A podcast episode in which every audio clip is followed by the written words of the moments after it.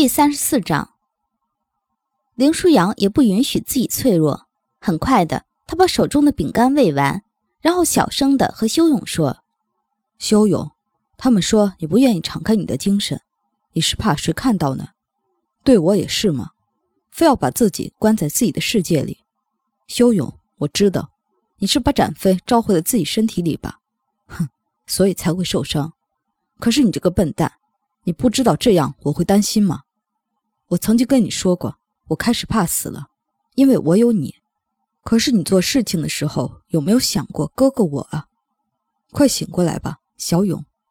修勇的手指轻轻动了一下，林舒扬一愣，而后一阵狂喜袭上心头，他赶紧回握住修勇的手，紧张地问道：“修勇，你能听得到吗？”哥，修勇沙哑的一个音节发出来，就再也没了动静。林舒扬却因为他的这一声歌，知道他在努力。他一直在努力，狠狠抱了一下修勇。林舒扬忽然想起一件事，他似乎是可以听到修勇的内心的，而且这种事也不止发生过一次。还有，修勇第一次狂化觉醒的时候，他明显能听到自己的声音。所以，林舒扬偷偷做了这个假设：修勇说不定可以听到他的声音，说不定自己可以进入修勇的精神世界。林舒扬开始和修勇说话：“修勇，你在想什么呢？是不是在做梦呢？修勇，快醒来好吗？”林舒扬一直在和修勇说话。过了一会儿，严冬过来敲了敲门，林舒扬让他进来。严冬看着床上脸色苍白的修勇说：“舒扬，到客厅吧，不然太危险了。”林舒扬摇摇头说：“严冬。”一个哨兵有没有可能听到一个普通人的声音？什么意思？我记得修勇第一次觉醒的时候，他好像能听到我的声音，还有，我偶尔也能听到他心里的声音。我在想，说不定我可以安抚他。严冬想了一下，说：“虽然以前从没有发生过这种事情，但是以前也没有过哨兵能让意识去引导自己的精神体作战这种事情，它是个奇迹。”舒扬，试试吧。林舒扬点点头，而后问道：“要怎么安抚？”严冬扶额。确实，林舒扬不是向导，所以肯定不知道哨兵和向导之间是怎么交流和沟通的。你等一下，我叫周克过来，他在那些向导里是比较厉害的。好，周克过来之后，林舒扬依旧让修勇靠在自己的身上。周克先是检查了一遍修勇的身体。然后才和林舒扬说：“我也不知道你是否能安抚他，不过我确定我肯定不行。团长，如果他能听到你的声音，就算不能安抚，你也可以引导他。怎么引导？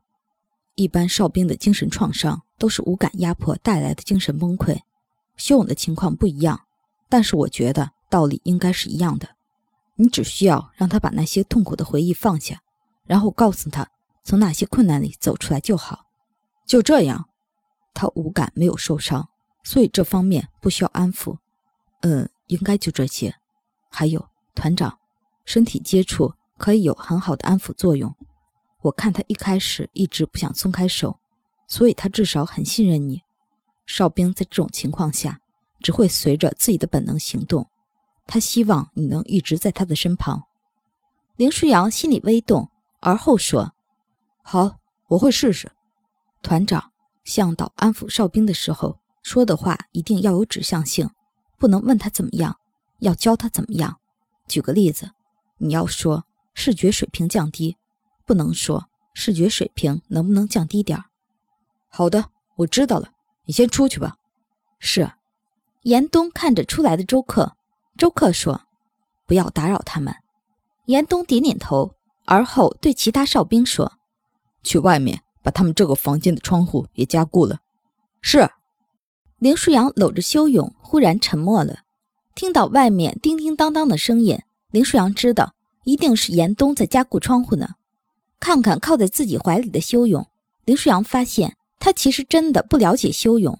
十六了，而且还经历过末世，他到底是为什么才将自己的精神世界封闭起来？修勇啊，不要沉浸在你的世界里。上一世的一切都已经不在了，你现在在我身边，记得要相信我，依赖我，不要把我排除在你的世界之外。修勇，不要忘记了，展飞会没事的，只要你没事，不要把意识放在伤痛里。修勇，把那些事情放下。林舒扬的声音低沉有力，轻轻地落在修勇耳里。修勇一直在沉睡，脑子并不清明，他只听到一个声音一直传进来，很好听。自己纷乱的心情没有那么乱了，好像是缠成一团的毛线，忽然全部顺滑起来。他听不清他在说什么，却在这个声音里慢慢安静下来。修勇啊，你要是醒过来，哥就什么都答应你，好不好？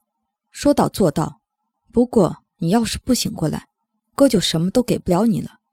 我还欠你一个礼物呢，所以快醒过来吧，修勇。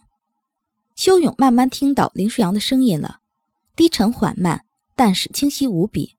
那是他的哥哥林舒扬，他发誓过要追随一生的人，他一定要保护好的人。他说只要自己醒过来，就什么都答应。可是为什么醒不过来？很想动，可是为什么身体那么沉？修勇，你还要长得比我高呢，不醒就长不高了。所以快醒过来，不要去想那些不好的事情。你只记得你现在在哥哥身边，哥哥一直很喜欢你。林舒扬毕竟不是向导，所以他也不知道要怎么引导。他只知道一定要叫醒修勇，一定不能让他这么沉睡下去。修勇听着林舒扬的话，忽然很想笑一下。他一定要比林舒扬长得还要高，因为他说过，如果高过了他，就会送给自己一个礼物。他希望得到林舒扬的礼物。什么都好，修勇，听话，快出来，好不好？修勇，你要是不醒来，我就去你的精神世界了。我要是进去了，说不定会揍你啊！谁让你就这么把哥哥给排除在外了？修勇，修勇的意识开始清晰。他想说，他没有把哥哥排除在外，他只是怕哥哥知道了他的心思会讨厌自己。他从来不想依靠谁。变得强大，才能站在哥哥身边，才能让哥哥在末世里活下去。可是哥哥为什么这么在意？修勇的情绪开始受到影响，他想要让林舒扬知道自己有多么喜欢他，却又在害怕着。他开始纠结到底该怎么做。林舒扬感觉到修勇的颤抖，额头也开始冒出了细小的汗珠。他知道，说不定修勇真的听到了，高兴之余。林舒扬开始继续和修勇说话，只是刚说了一个“修”字，林舒扬就发现世界变了，眼前的景象如烟如雾。林舒扬掐了自己的大腿一下，不疼。林舒阳开始紧张，他不明白这是哪里，可是他很清楚这并不是梦。林舒阳慢慢往前走，然后他看到了一间孤儿院，和他以前待的孤儿院不同。打开门，林舒阳走进去。然后他看到才四岁的修勇拉着自己的手说：“哥哥，我饿了。”林舒阳看着稚嫩的修勇，还有年少的自己，忽然明白了，这应该是修勇的精神世界，而这个场景应该是在修勇的记忆深处的。等一会儿，哥哥去给你找吃的。林舒阳的声音清脆，笑着摸了摸修勇的头，而后去给修勇找东西吃了。孤儿院里食物是分配好的，不可以随便拿。林舒扬拿着一块香肠就出去了，可是刚刚被值班的一个胖阿姨看到，他拿着香肠躲避，看到修勇后把香肠给了他。修勇心满意足的吃，林舒扬却说：“小勇吃，哥哥去那边一下。”嗯，然后林舒扬就被那个胖阿姨拖到了一个房间里，他拿着衣架。一下一下抽打着林舒扬，林舒扬咬着牙不出声。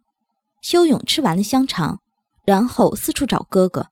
在那个房间的门口，他看到了林舒扬被阿姨抽打的情景，还有点胖的小手紧紧握成了拳，下唇都被他的牙咬破了。林舒扬看着这个情景，看着那个四岁的小孩眼里的愤怒，忽然间似乎开始明白，修勇的沉默到底源自于哪里。林舒扬继续飘着，接着他看到了另一个世界的林舒扬是怎么疼爱弟弟的。他看着十四岁的修勇做好了饭，等在桌子面前，很心疼。他看着修勇和他的义父去警察局领尸体，看着修勇紧紧握着那个哥哥的手不放。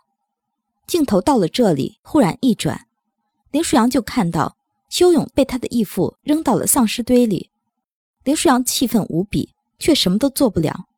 他看着修勇变成了异能者，他听到他的尖叫，可是他依旧只能看着。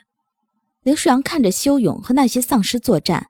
看着他杀人，看着他成长成一个更加坚毅的男子，而后看着他被苏佩杀死，刘世阳终于明白了修勇的那份狠毒和果决来自哪里，也终于明白了一点，他为什么那么固执地封闭起自己的精神世界。再往前走，林舒扬看到躺在地上的展飞和他身边的修勇，展飞身上并没有血，只是看上去很虚弱。而修勇则是睡着一般安静的躺着，脸色苍白。林舒扬想要伸手去触摸，却什么都摸不到。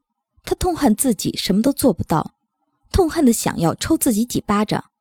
忽然，林舒扬听到了一个声音，转过头，他看到一头通体雪白的狼坐在自己身边。白狼并没有看自己，林舒扬不知道为什么一点都不害怕，反而却觉得这狼和自己很熟悉。